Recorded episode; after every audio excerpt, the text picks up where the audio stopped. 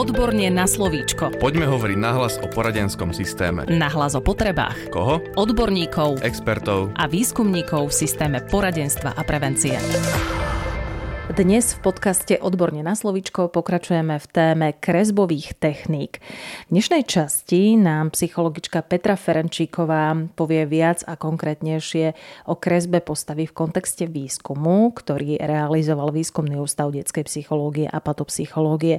Psychologička Petra Ferenčíková pracuje vo Výskumnom ústave detskej psychológie a patopsychológie ako výskumná pracovníčka a tiež v rámci národného projektu Usmerňovať pre prax ako interná expertka.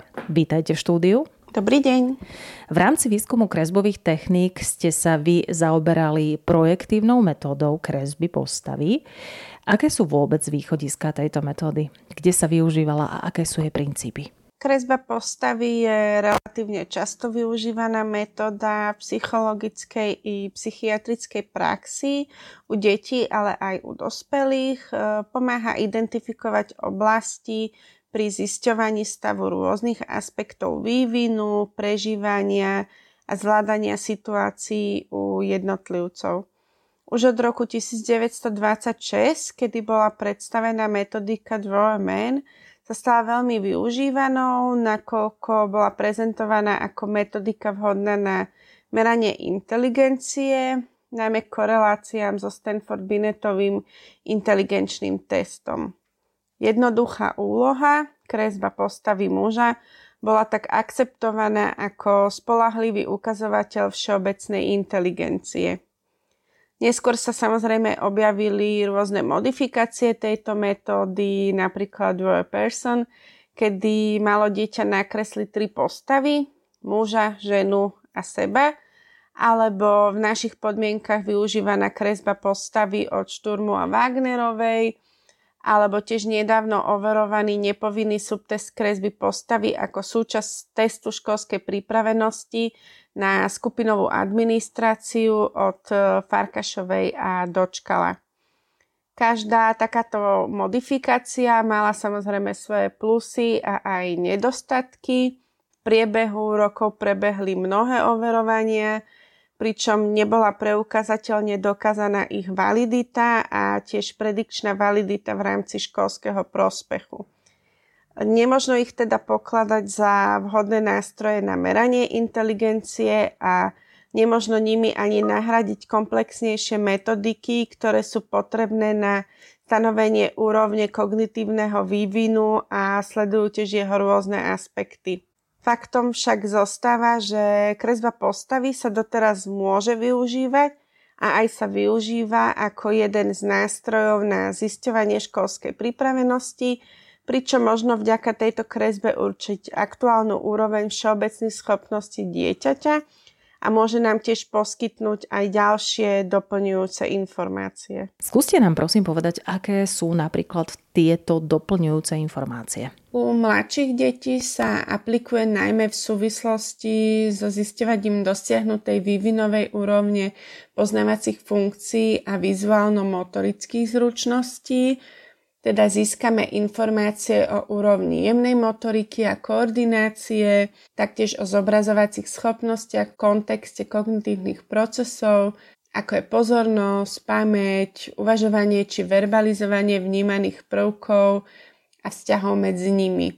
Poskytne nám tiež informácie o sociálno-emocionálnych a osobnostných aspektoch, ako sú záujem a motivácia, zážitky, skúsenosti, kooperatívnosť či prispôsobivosť. Taktiež sa predpokladá spojitosť kognitívneho štýlu a prevedenia kresby postavy, pričom tí kresliaci s vizuálnym kognitívnym štýlom zobrazovali viac prvkov na postave, kým kresba respondentov s verbálnym, semantickým štýlom mala týchto detajlov menej kresbe sa tiež premietajú neuvedomené zážitky, názory či rôzne problémy jednotlivca a pomôže tak aj pri zisťovaní odchylok či ťažkosti v oblastiach psychického, emocionálneho a sociálneho charakteru. Toto využitie sa praktizuje v klinickej psychológii i v psychiatrickej praxi už od predškolského veku do dospelosti a poskytuje nám tak aj širokú škálu možností v rámci diagnostického procesu. Kresba postavy nám teda dáva relatívne veľa informácií o dieťati.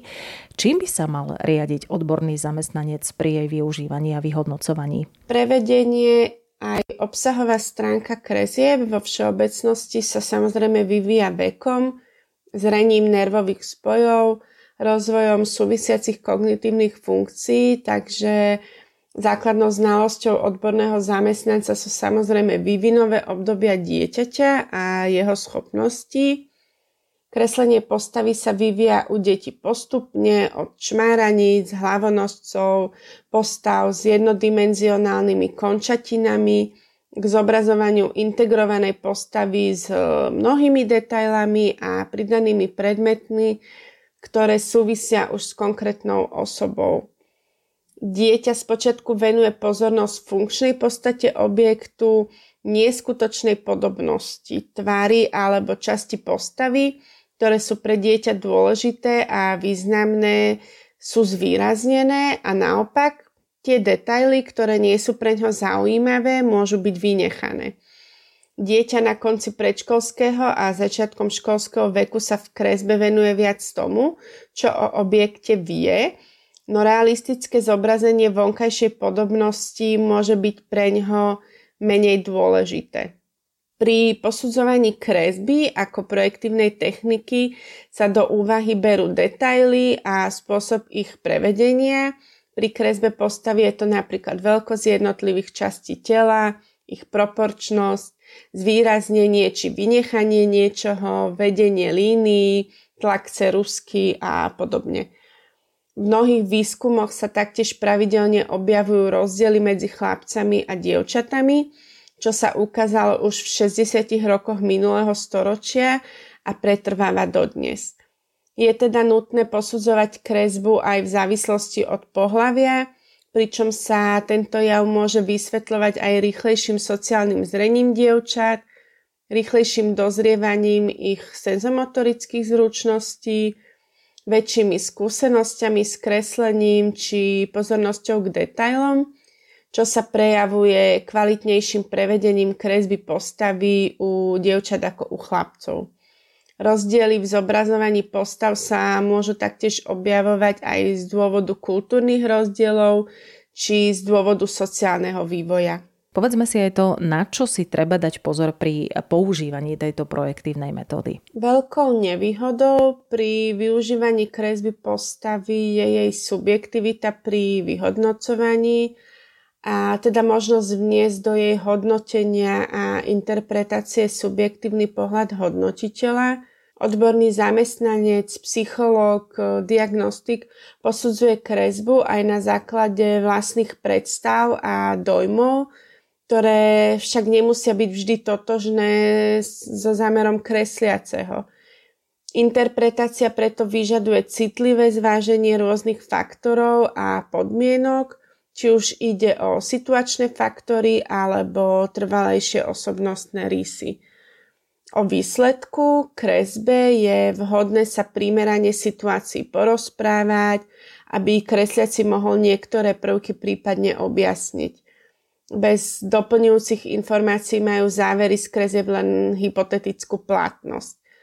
Samozrejmosťou je tiež doplniť projektívne techniky tohto typu aj o ďalšie, mm, komplexnejšie a overené metódy. Súčasťou výskumu bolo aj overovanie kresby postavy ako súčasť testu školskej pripravenosti na skupinovú administráciu. Čo sa ukázalo v tomto výskume? Áno, e, kresba postavy bola súčasťou overovania tohto psychodiagnostického nástroja. Deti boli vyšetrované v roku 2011, 2015 a 2019 pred ich nástupom do základnej školy. Viac menej sa nám potvrdili očakávania a to, že kresba postavy má len nízku súvislosť s úrovňou všeobecnej inteligencie. Nemožno ju teda používať ako indikátor intelektového vývinu. Preukázali sa tiež rozdiely medzi chlapcami a dievčatami, tak ako som to už spomínala skôr. Donedávna sa dokonca kresba chlapcov zhoršovala, čo sa dávalo do súvisu najmä historickým poklesom významu kreslenia v detskom veku. Nielen v našom výskume sa ukázalo, že tento trend sa zastavil a chlapci v predškolskom veku opäť kreslia lepšie, ako tomu bolo v minulosti aj keď ich e, kresby stále nedosahujú kvalitatívnu úroveň kresby u dievčat.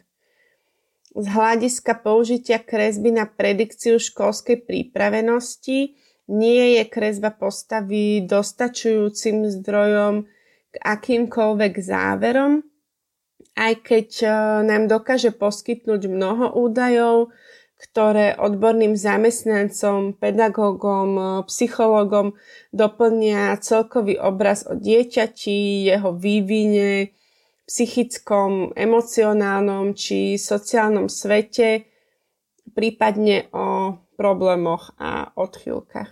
Dôležitým benefitom pri získavaní takýchto informácií je to, že kresba je prirodzenou súčasťou detských činností, eliminuje sa pri nej strach, e, pomôže v nadviazaní kontaktov a dôvery a v konečnom dôsledku dieťa nemá pocit, že je testované. Pomocou kresby k nám dieťa rozpráva bez toho, aby muselo použiť hovorené slovo a kresbou môže vyjadriť obsahy, o ktorých nechce či nemôže rozprávať. Kresba postavy, ako aj iné projektívne metódy, má síce problematickú validitu či interpretáciu, na druhej strane si kresba postavy našla svoje pevné miesto v arzenáli projektívnych techník, práve pre neobmedzené množstvo údajov, ktoré z nej odborní zamestnanci môžu získať. Našou dnešnou hostkou bola psychologička Petra Ferenčíková, ktorá nám približila ďalšiu kresbovú techniku, a to kresbu postavy v kontexte výskumu kresbových techník ktorý realizoval Výskumný ústav detskej psychológie a patopsychológie. V najbližšej časti podcastu Odborne na slovičko budeme hovoriť o využití kresby rodiny v poručníckých sporoch. Ja ešte dodám, že psychologička Petra Ferenčíková pracuje vo výskumnom odstave detskej psychológie a patopsychológie ako výskumná pracovníčka a tiež v rámci národného projektu Usmerňovať pre prax ako interná expertka.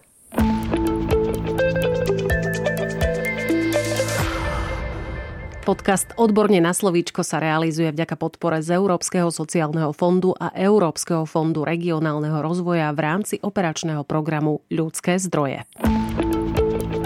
Odborne na slovíčko.